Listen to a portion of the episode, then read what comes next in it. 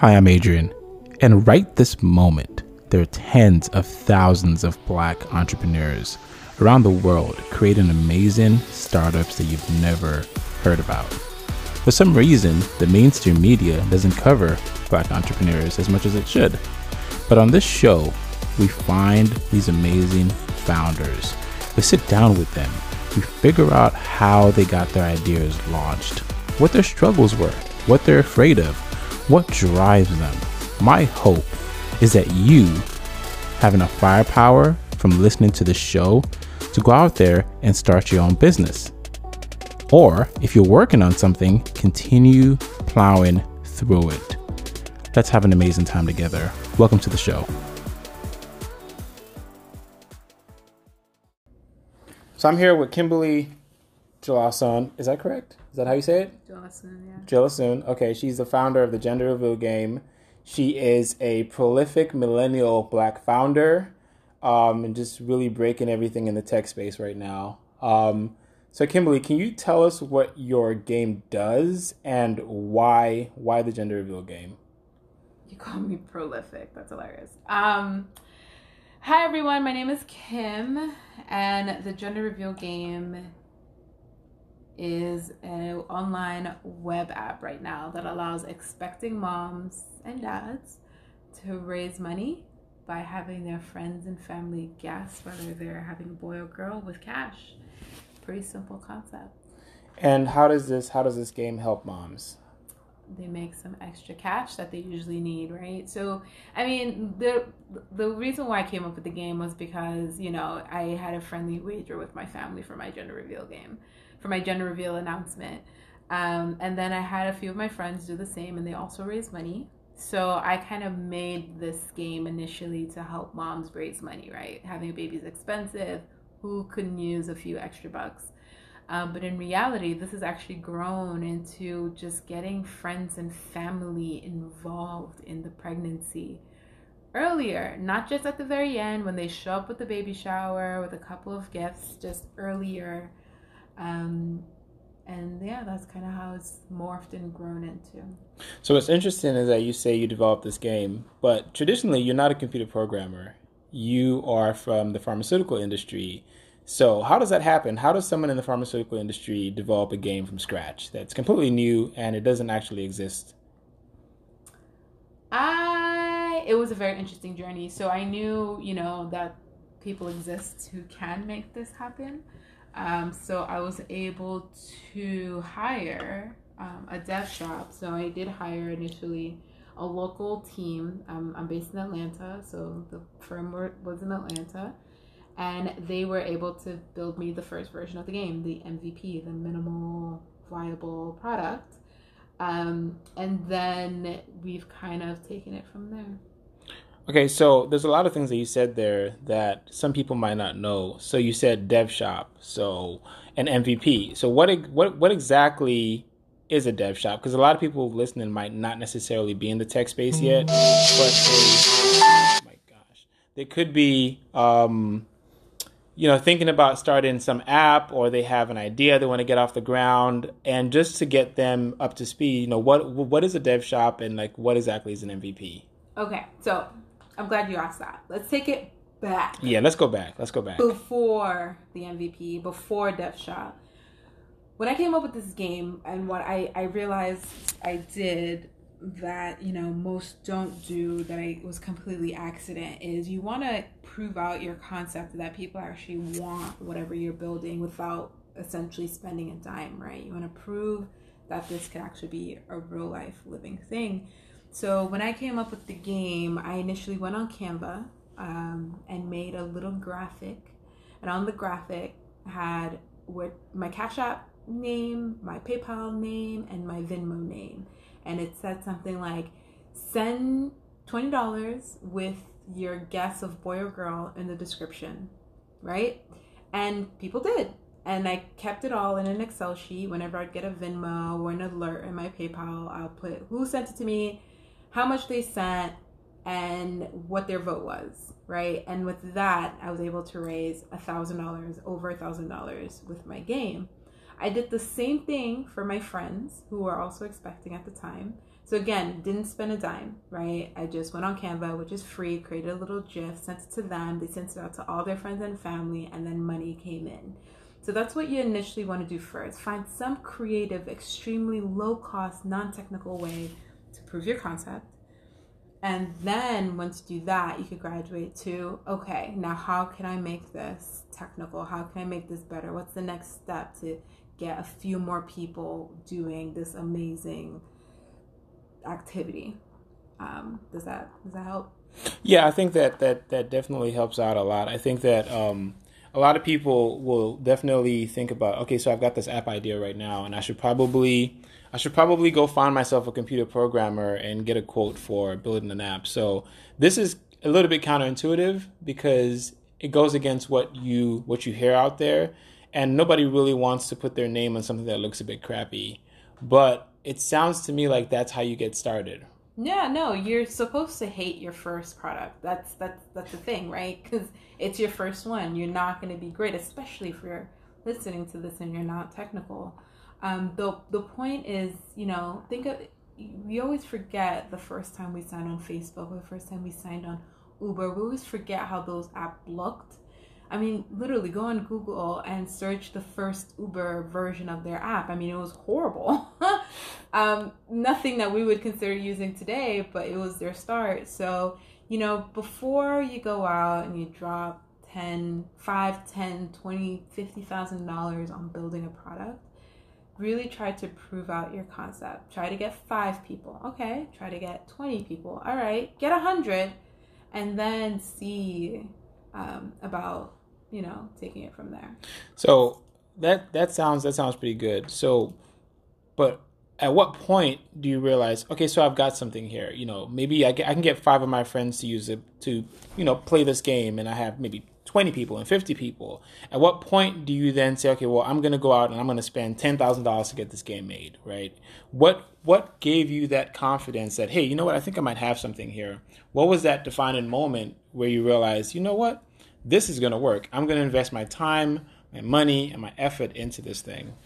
Okay, so again, taking it back, right? And and I I'm gonna keep, I'm probably gonna say that a lot in this podcast because I feel like a lot of these podcasts tend to talk about where we are now, and I really want to focus on like the very beginning.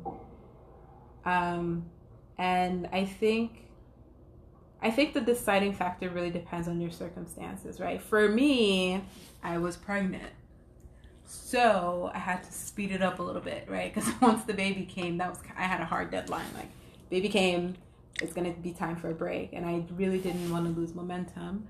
But it really depends on the product. It depends on what your traction is. I mean, ideally, you don't want to spend that much. You want to, you want your idea to pay for itself in the ideal world. There's that. Or do you have money saved? You could use that. Or do you have partners you could bring on to subsidize the cost? There's so many different variables. Um, and it really depends on what works for your idea, what works for you and your circumstance. Okay, so at some point, right? So you you have let's call it a couple hundred people using this thing, and when do you start researching this market size, right? Because it's a business that you want to start and you have to know what market you're in you know how did you sort of get around figuring out how big this market is? Because obviously there's a number in mind. It's like i can grow this company to be a multi-million dollar company a billion dollar company. I wouldn't say obviously. Th- that wasn't obvious. Because i just wanted to help moms raise i just wanted to help as many moms make money. Right. Like so it wasn't like i wasn't thinking i i mean there's 4 million babies born in the us every year. I did not know that when i was started to seriously consider building the app. That was just something I had to research because eventually people start asking you and I needed to have an answer. But genuinely, you're doing this because you want to help people or you want to solve a problem. And I know there's a lot of pregnant women because I was one of them. My friends and family, they were getting pregnant, um, having babies or have had babies. So I think before we start thinking about, well, before I started thinking about, okay, the market size, and if I get 10% of this market size and we multiply that by this revenue, then we could potentially sell this, all of those, it was really like, all right, there must be a lot of babies. I want to help a lot of moms because having babies is rough. And so I think this is a way and it's a fun way. So let's just make it a thing. So what's interesting there is that if you if you research anything about startups, the first thing that you hear a lot of is people say, make sure you do something that you're passionate about. Make sure you do something that you enjoy. How important is that? Because there's a lot of businesses out there that you can probably a lot of industries that you can probably get involved with and build a business in, but why is it so important to work in something that you actually are passionate about? Yeah, I mean, it's the problem that you have to be passionate about solving, right? So, I mean, I live for this because I am I I my I I think pregnant women wherever they walk there should be rose petals thrown on the floor for every every step that they t- I personally think like we're gems like Yes, I hear that all the time from you. Yes, like when a woman is pregnant, like we should literally have two years off, and our husband should cook for us every night. Like I genuinely believe this because the human body is amazing, and us going through pregnancy is an amazing journey for a lot of women, and for the women who even struggle through it, like it's a, it's a struggle, and they deserve to be treated well. And so this is my small, tiny way of showing my appreciation for this great miracle that is pregnancy. So like i love I, that's what i love. And so i think you have to really be in love with either your customer or the product because it's going to change and it's going to evolve right? It's i started because i thought okay moms need money but in actuality it, they needed more than that. And so the concept has changed. So it's really about finding that one thing that you absolutely love that could keep you going and then just pushing forward with that. So, so what I'm hearing is that there's this big vision. If you could summarize that up, like what is the big vision of the gender reveal game? Because from the outside looking in, you could probably say, "Hey, this looks like a simple game. It's you know, it helps moms raise money. It's an easy way to ask for money or to to gamify the process of you know getting money from your friends and family."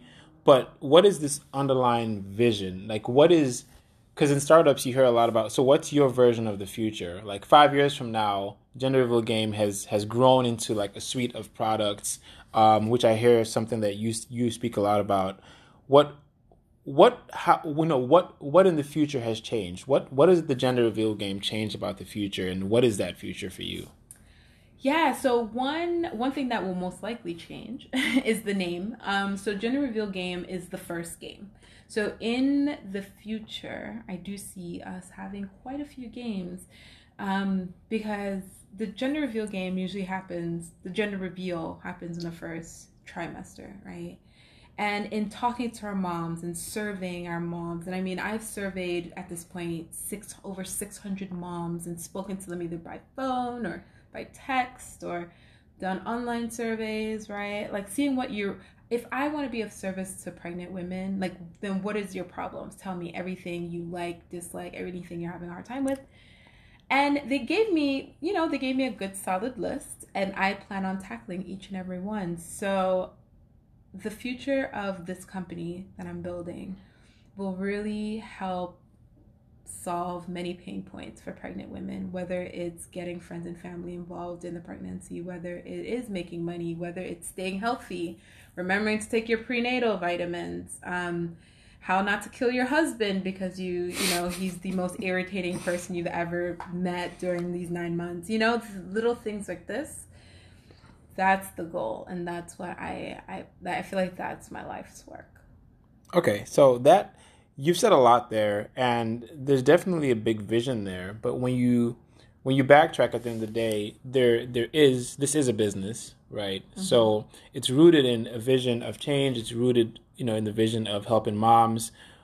But when looking at it from the business side, how does the business grow? Right? You talk about a suite of games. How does how does someone actually grow something like that? So if someone's out there and they've got some idea for some game now that they want to build, and um, it's supposed to help you know let's call it you know people who are homeless right get find find a shelter at what point do you then work on the business model because that's something that's very real you know so talking about the gender reveal game what does that look like for you right so there's there's a lot of ways to monetize this um, and be fair to our moms, right? So, like, I, I one of the things that when I have our team meetings that we always the forefront is we don't take money from our moms. Our moms are our gems. So we monetize around that. Um, for us personally, for our game. But in general, I mean, if you're if there's truly a need and there's there's truly traction with what you're trying to do, then there has to be a way of monetizing. And I think it really depends on the industry and what's normal for the industry. We are a digital company. We're mostly, you know, software. Our games are going to be in the digital space, and there's a lot of ways to monetize that, especially at scale. If your product is a physical product, you know, there's definitely ways to do that too. So I think it, it really depends. Okay, so something you mentioned there in passing, you, you said team. Um, so far, you know, you've kind of mentioned yourself and this development shop. Do you do you currently have a team? What is that looking like? Because this sounds like a lot of work. You know, doing all this surveying and talking to moms and all the technical stuff on the back end. Like, you know, what what? How many people do you have right now?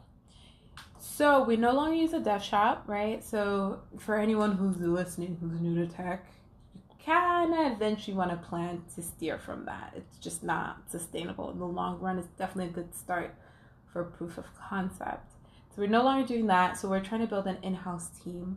Right now, I have a team of about four women um, who are joining us, and they all have technical roles. So you always want to, you know, look for people much smarter than you that have the skills you don't have. So I have a team of three amazing technical women who are joining us that just joined to kind of help us grow this and scale this.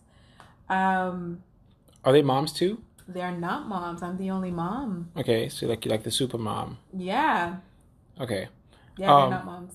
And how do you how do you go about finding people? Like one of one of the things that is is really hard to do, and it's something that I'm going through right now, is finding good people to work with you because at the start you know most startups don't pay anything right? At this stage you're really working on passion. You know there's a vision. At some point you know you're going to create revenue and then you can start paying people. How do you find people to work on this extremely hard thing for very long for no pay but some dream in the future that hey this company is going to grow into something? Do you what what do you give them? Do you give them equity which would be a piece of the company? I mean how does that conversation start and how do you even like get that rolling. Just know that your first couple of people you try to bring on the team 90% of the time won't work. And that was really part of my journey. So there were some team members. There was even a friend i brought on i mean a friend from childhood that that didn't end well. So just know that you'll when you start trying to build a team, just know that there there there will might most likely be mistakes and the people who don't fit. But also if you you know you once once you could articulate your vision and once you could articulate your passion in a way that people understand, then it, it wasn't very hard to get a team this time around. I mean, it was hard six months ago, but now that you know we've kind of grown into into knowing where we want to be, and and now that I have a plan for three months from now, six months from now, a year from now, ten years from now, it's very easy. It's easier to convince other people. So I would say, you know, first, don't be scared that you might scare people away and then eventually you know if you're if you're working on something that's meaningful people will see it. So what's interesting there's there's two things that you said there. So you finding these team these team members like how how i mean how does that happen? Do you do you go looking for technical people? Is it is it a job posting on linkedin or you know you doing job ads? How do you how do you come across people? Because for example you're a non-technical founder um, and you're dealing with technical people how do you go about like locating these people? How do you how do you get on their radar? Networking i would say i mean i did i tried the job posting. I did i did that. I mean it's really about testing and see what works for you right? Like i said if you can't articulate your vision then it's going to be pretty hard to put it in a job post. And then for someone reading that. Especially at at the bottom, you say, "Hey, and it's working for free." Exactly. And exactly. Um, this company is not really on its legs yet, and please come spend your your you know your spare hours in, exactly. in your week and leave your nice little job um, aside and come help me build this thing. So so one of the things that you hear a lot about is that you know the best founders are storytellers, right? How important is that, and how do you gain those skills, right? How do you how do you bundle up this very technical thing into a very compelling story? And... It's sticking with it. And, and, and, and it sounds like again like there's no real magic to it because six months ago I, I it was harder but I stayed with it six more months and now I'm better at it. It's really about staying sticking with it and and just practicing right? I'm i'm always talking about the story and you know i listen to the questions i get asked and then i i mold those answers into my next an- into my next answer. Um, so it's really about sticking to it and then practicing. Um, and, the, and then you'll get better over time. I think there's no skipping that. There's just you know just working at it and and your story will will grow and mold and you know you'll from there. So that being said so you're talking to these technical folks and being that you you know you don't have a computer programmer background did you have to like read up on you know just the tech space in general or just get up to speed on just general knowledge? Because at some point you have to explain what it is that you're trying to achieve to someone and you don't want to come off and say you know i want to build a space shuttle which is which is not possible at at at the scale you know so how do you go about like gathering the knowledge that's required to just understand what's capable at this level? So i think that it just comes with the territory. Like listen if you if you want to become a blacksmith you're gonna have to learn whatever shit blacksmiths need to know in order to run a you know you know what i mean like you, there has to be some sort of learning like i can't say hey i'm gonna build i'm gonna have a software company and not know a damn thing about software like that's not that's not a thing what I know is very minimal. I'm not to say that I could build anything. I, I can I couldn't write a line of code, but you learn to communicate um, when you have to, and you learn through experience. Right? I've gone through three dev shops, so if I want to cut costs, it, it's cheaper for me to know what I'm talking about than have them build something completely different that I don't want. Mm. So it all boils down to that too. Um, you learn out of necessity. And I think, you know, my friends who are founders, that's something that we've just become very good at. You know, we learn what we need to, um, take the time to learn what we need to um, in order to, to, you know, grow in that way. So fast forward a little bit. So you've developed this game, and at some point you raised some money from an accelerator in Pittsburgh. How much did you raise? So the accelerator, alphalab.org, I believe it's .org. Um, everyone go look it up. Um, they're an amazing accelerator. Uh, they're nationally ranked, so this is my little shameless plug for Alpha Lab. Love you guys. Plug, plug, plug. Um, yeah, so I did raise some pre-seed from an accelerator, um, and it was an amazing experience. Um, I think, and this is all I'm going to say about about accelerators and incubators and all of those. Well, well b- b- before you even say that, we've we've just covered like so much ground already. Like, what is an accelerator, first of all, before if before we get going? What an accelerator is, I'm going to ask you to Google it. so here's the thing, right? So um, accelerators, incubators, they're these spaces or organizations or groups that take um, companies either at startup phase or really early phase, and they kind of help you accelerate your process in one way or another, either with marketing, either with funding, either with linking you with advisors in some manner. Um, Alpha Lab, what they did is they did give you, they do fund you, they give you um, small pre seed, and then they also incubate you, right? So we're there for three months, and there's six, six, six to eight companies and we kind of spend all day together uh, most days just working talking building experimenting setting goals missing goals breaking goals. Um, and so there are quite a lot of these and there are a lot of them spurring up everywhere. Um, my thing is for those listening if this sounds like something you're interested in or if you're really in your pre-seed round or you're in your early days, I would say do a lot of research um, and make sure that the programs that you apply to really have what you need at the time. Is it marketing that you need? Is it an advisor that you need? Is it funding that you need? everyone's gonna say, of course I need funding. But beyond that, um, what you need, and then go for it um, and apply. So there's a, there's a lot of accelerators in almost like every city now because startups are so so hot right now, and they've been hot for a little bit. Um, but one thing you mentioned there was advisors, and um, I think you mentioned mentors, or maybe I was just thinking about that.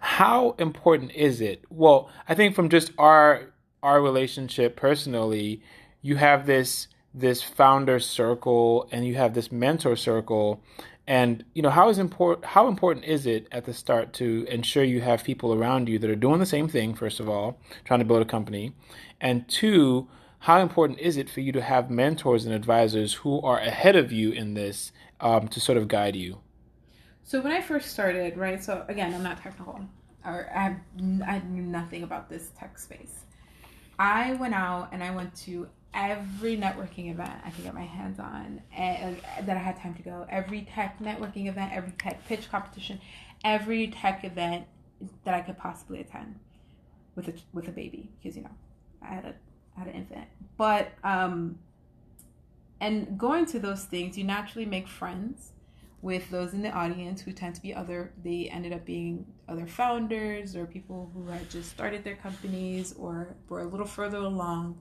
and so I think first, what was important for me were to make connections in that level, like what Issa Rae says. What, mm-hmm. what would you what did you say? Like network vertical.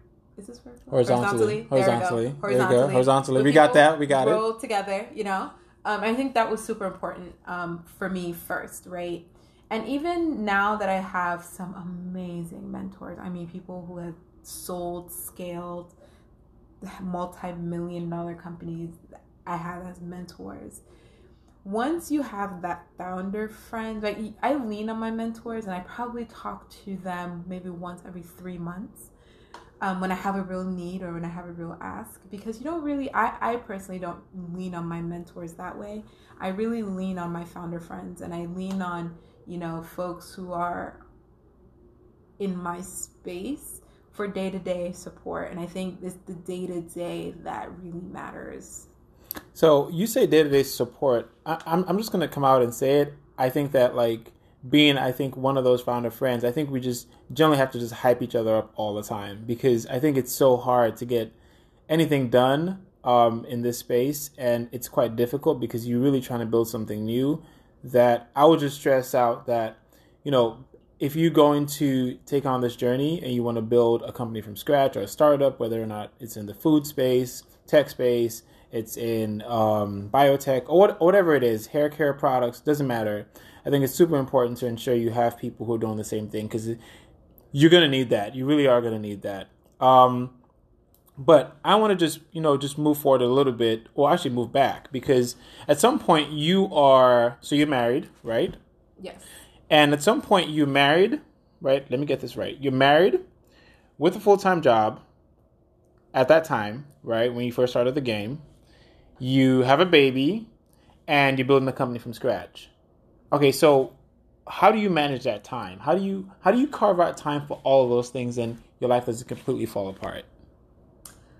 Um, I think you just do. I know that sounds ridiculous. But what's but the hack? What's the hack? What's no what's hack. what's everyone, the framework? Everyone wants a hack. There is there is But there has hack. to be a hack. When you want something, you'll figure it out. I mean, you know, like I was I was pumping, right? When I was pumping, I had to sit there for 30 minutes anyway waiting to, you know, um, I'm milk being milked. I would spend that time, you know, learning about what wireframes are and why my developers are charging me so damn much for them and maybe I could do them myself, right? So like it's just like a good use of time um i think it what it boils down to like i didn't spend i don't i didn't watch tv at that time right because that was not part of the goal i didn't um, I didn't go out very much because I had a newborn baby, so I spent a lot of time at home. So when he was asleep, I was on my computer researching um, what is React and why should I build my app in React as opposed to being in the Apple Store. So like little things like this. So there really is no hack. It's just very good management of time. And when I say that, I'm just gonna throw this in there. There will also be days where you know you could be spending time doing something productive, but you know what? You're just gonna stay in bed. And those days are okay too. but um and it's just all about, you know, like being able to rebound and get back on it. So w- one of the things that is is definitely a a sore topic if when people are starting companies from scratch is is managing you know stress right? There's a lot of stress. There's a lot of there's a lot of anxiety that comes with with being in this space. There's a lot of um, things you have to deal with. Um, there's a lot under your control for sure but there's a lot that you cannot control at all. You know how do you how do you manage that that stress and how do you make sure that it doesn't necessarily burn you out i think i don't know. I don't think i figured that out yet. So if you're listening to this podcast and like no you're supposed to give hope. You're supposed to say hey this is exactly what you do. No again there is no hack. I mean it it definitely depends on the season. It depends on what's going on at the time.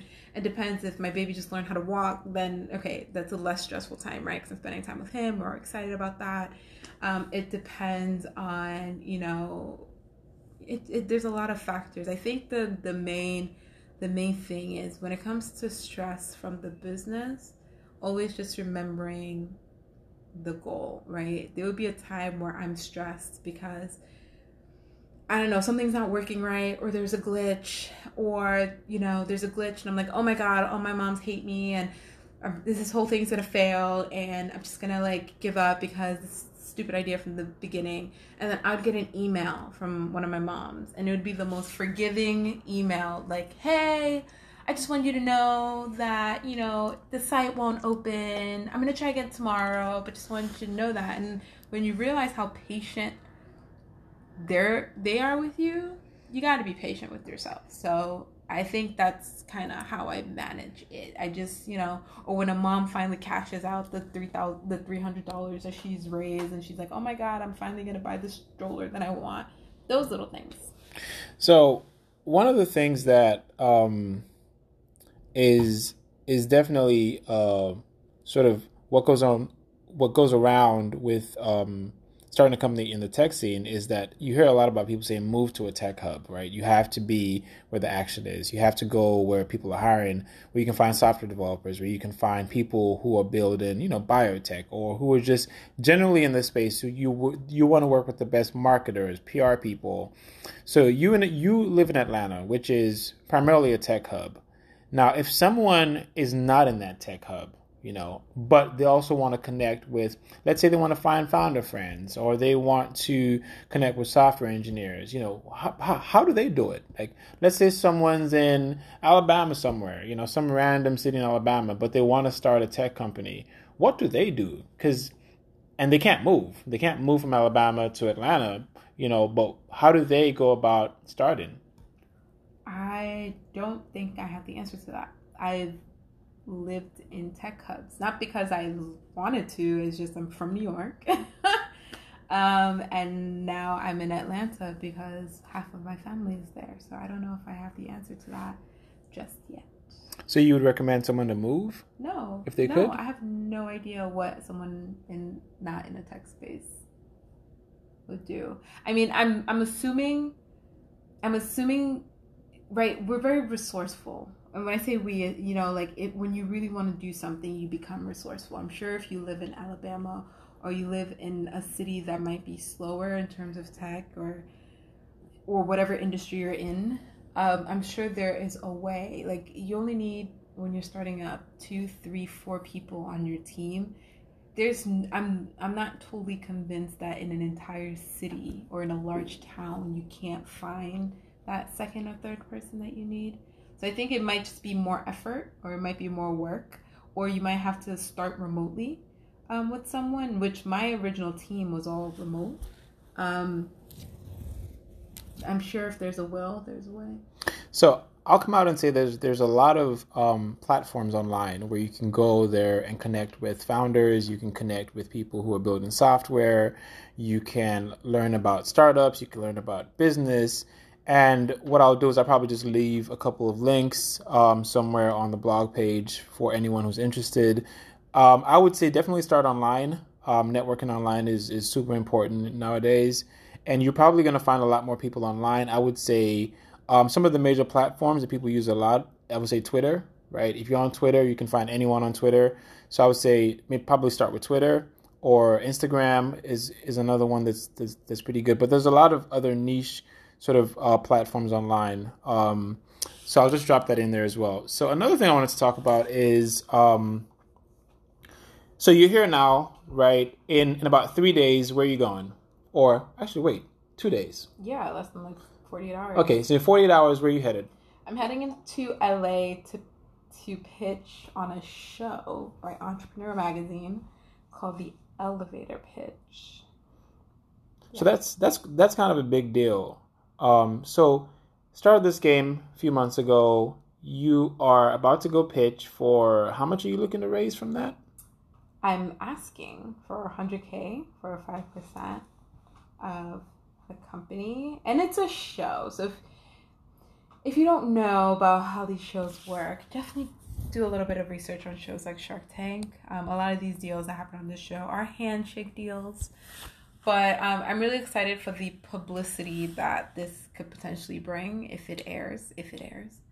Um, yeah, and you know, I, I think what's even more important is how I even got the opportunity to be on this show. And it was literally a link to apply, and it was about 20 questions, and I applied. And this is my third time applying that don't give up mentality and just keep trying. I mean, the first time I tried, I think I, I went back into my email and dug up my first application, and all of my answers were absolutely horrible. absolutely horrible. My numbers were like non existent, horrible. The second time, it was better, but I could definitely see why I wasn't chosen.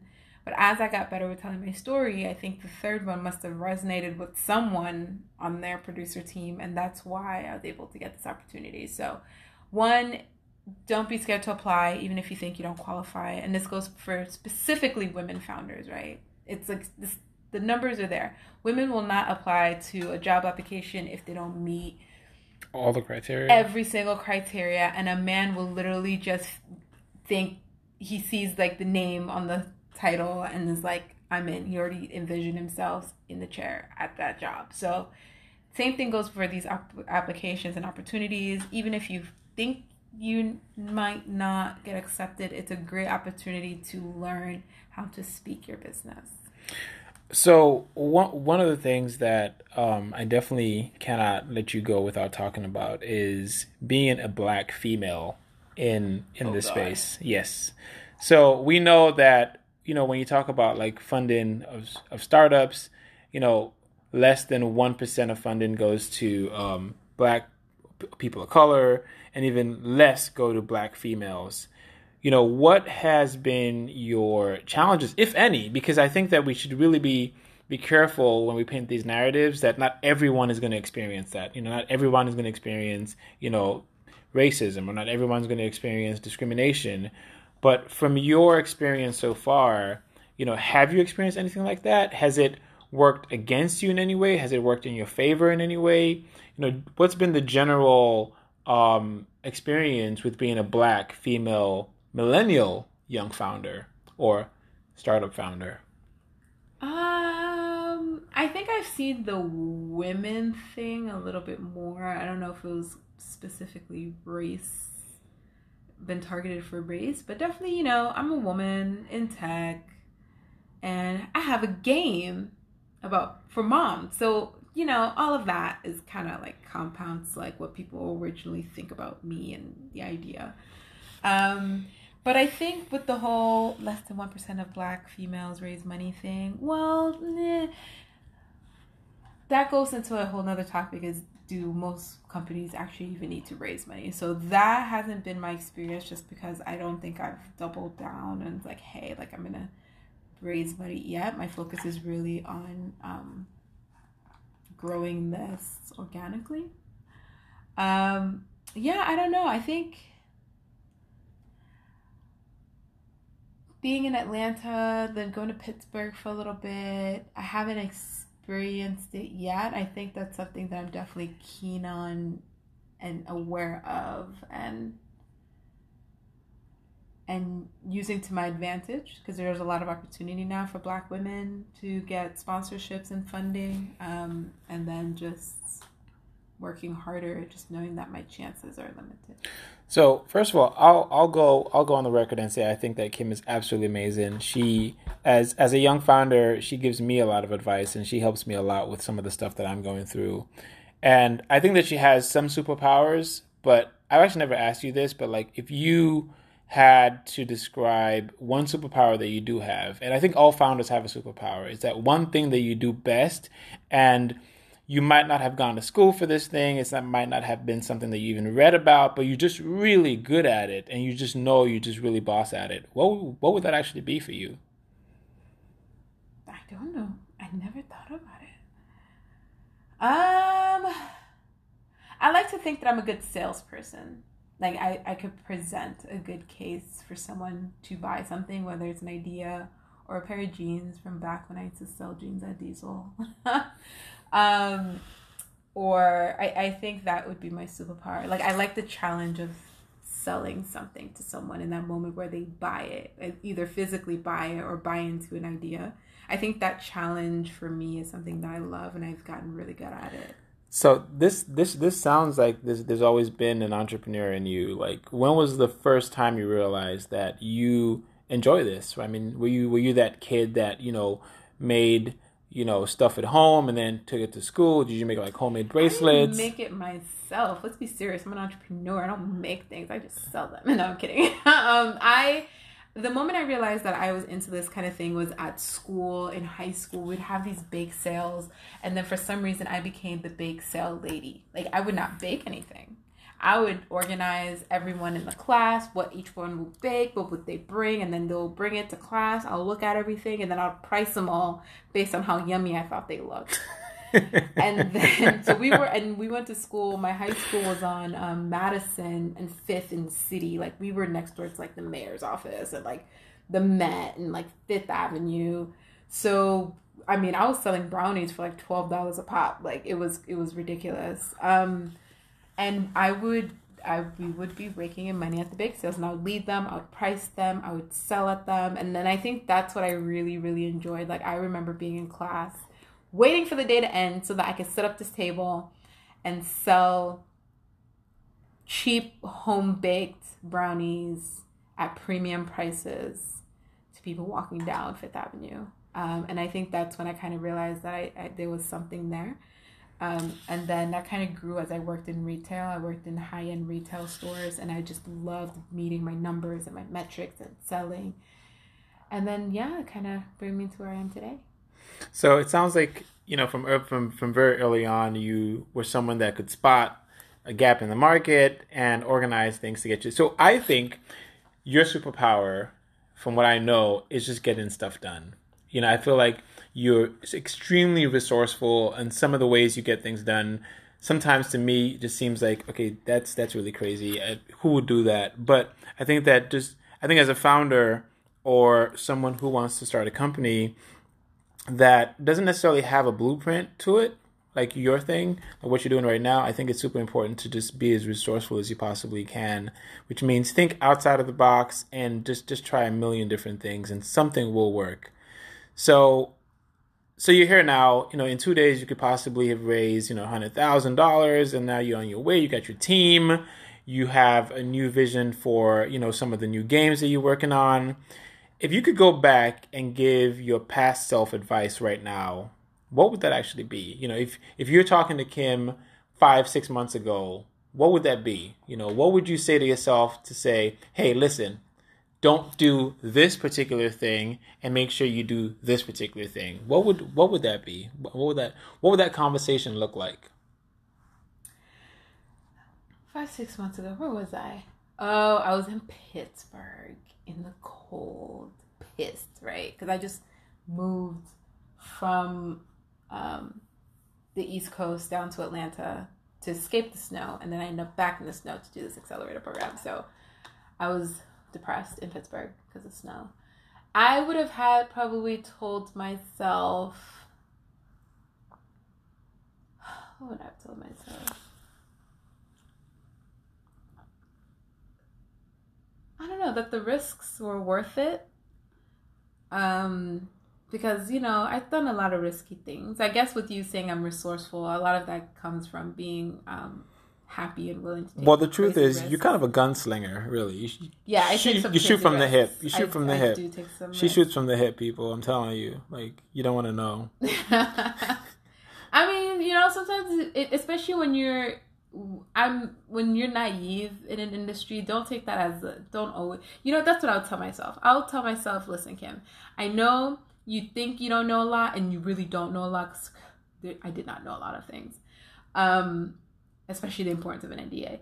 But um, I did know a lot of things, but I would have told myself that your naive naivete is actually a perk because that allowed you to take certain risks that you otherwise wouldn't have taken and i know it seems silly and I, I know you you know you're very worried right now but it's okay. That you know that's it's gonna be okay. So i'm gonna flip this question around and say five years from now right if you can talk to future kim what would that advice look like right now? If you could advise future kim.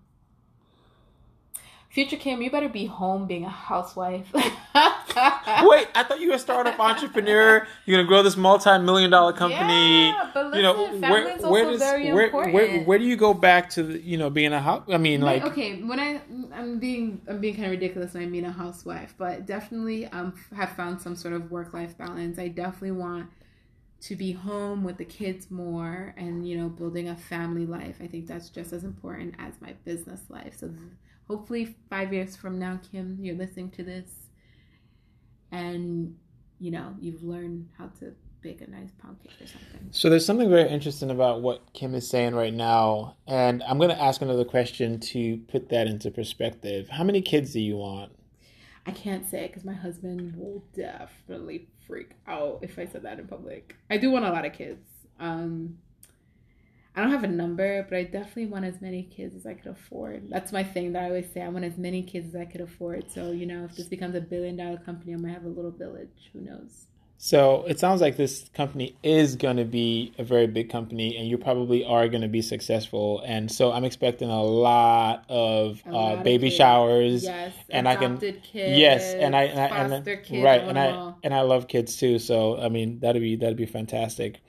So I think the last thing I probably want to talk about is just the mindset. So I think that it's very clear that going into this, you have to uh, be a self starter. You have to uh, learn on your own.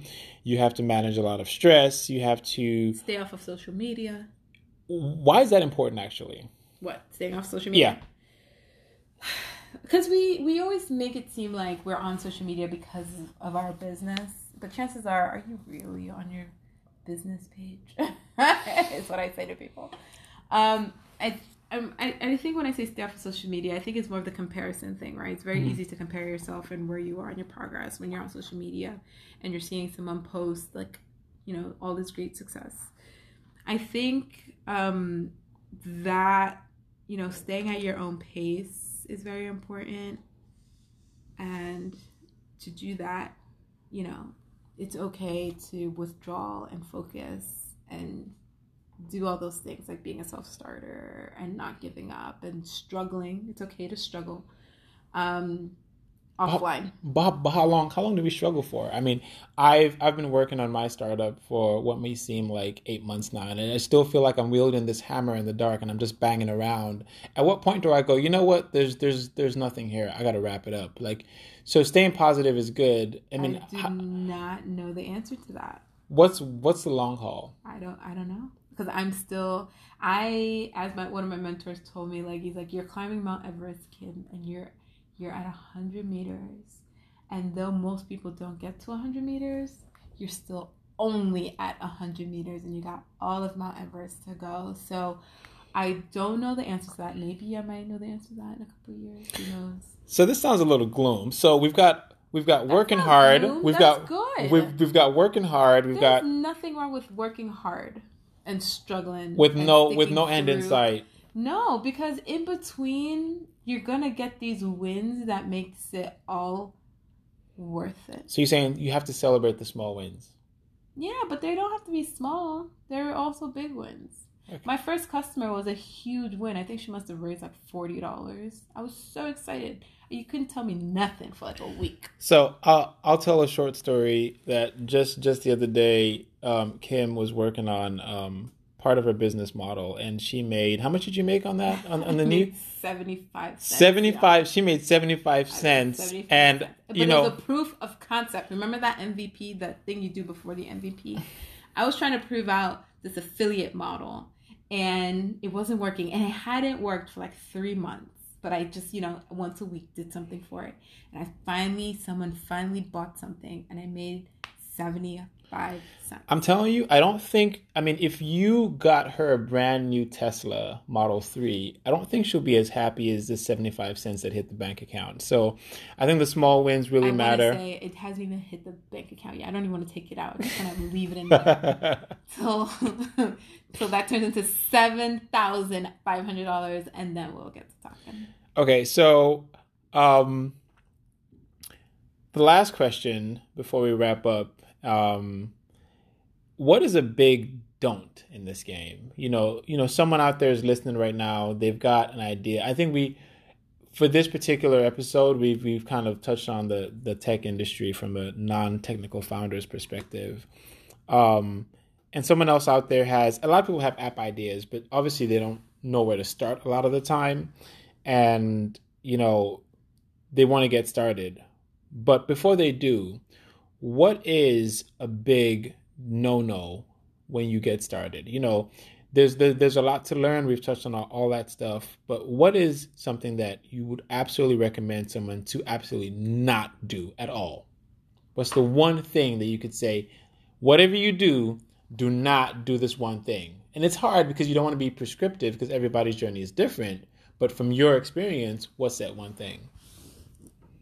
Don't spend money you don't have, or a ridiculous amount of money, and that's subjective, right? But you know what? Don't spend a whole bunch of money building your MVP. Your MVP should be a concept that's easy to prove without you blowing hundreds or thousands of dollars. I would say, you know what, it should cost you no more than a thousand ish dollars if it's not high tech or less to prove out your concept. You should be able to get three customers without building something. Don't do that. I did that. Don't do that. So, well, that's where we're going to end off this uh, story. Kim is flying off to her show in two days, and she is growing a team right now, and there's a lot, tremendous amount going on. And how can people like get involved with that and follow your journey? You know, you on Twitter? Do you blog? You know, where can they catch up with you? Can they email you if someone wants to ask you a question and say, hey? Yeah, do that. Email me. Email me at kim at genderrevealgame.com. I'll definitely respond to my emails. You could follow me even though I don't post anything interesting right now at Kim J O L A S U N um, on Instagram and on Twitter. Um, but most definitely and more most importantly, let all your pregnant friends know about the gender reveal game. Um, fun way for friends and family to get involved in the pregnancy. And then once they play that game, they'll be unlocked into all the other games that we are building um, and be in the know. All right. Thank you, Kim. I really appreciate it. No problem.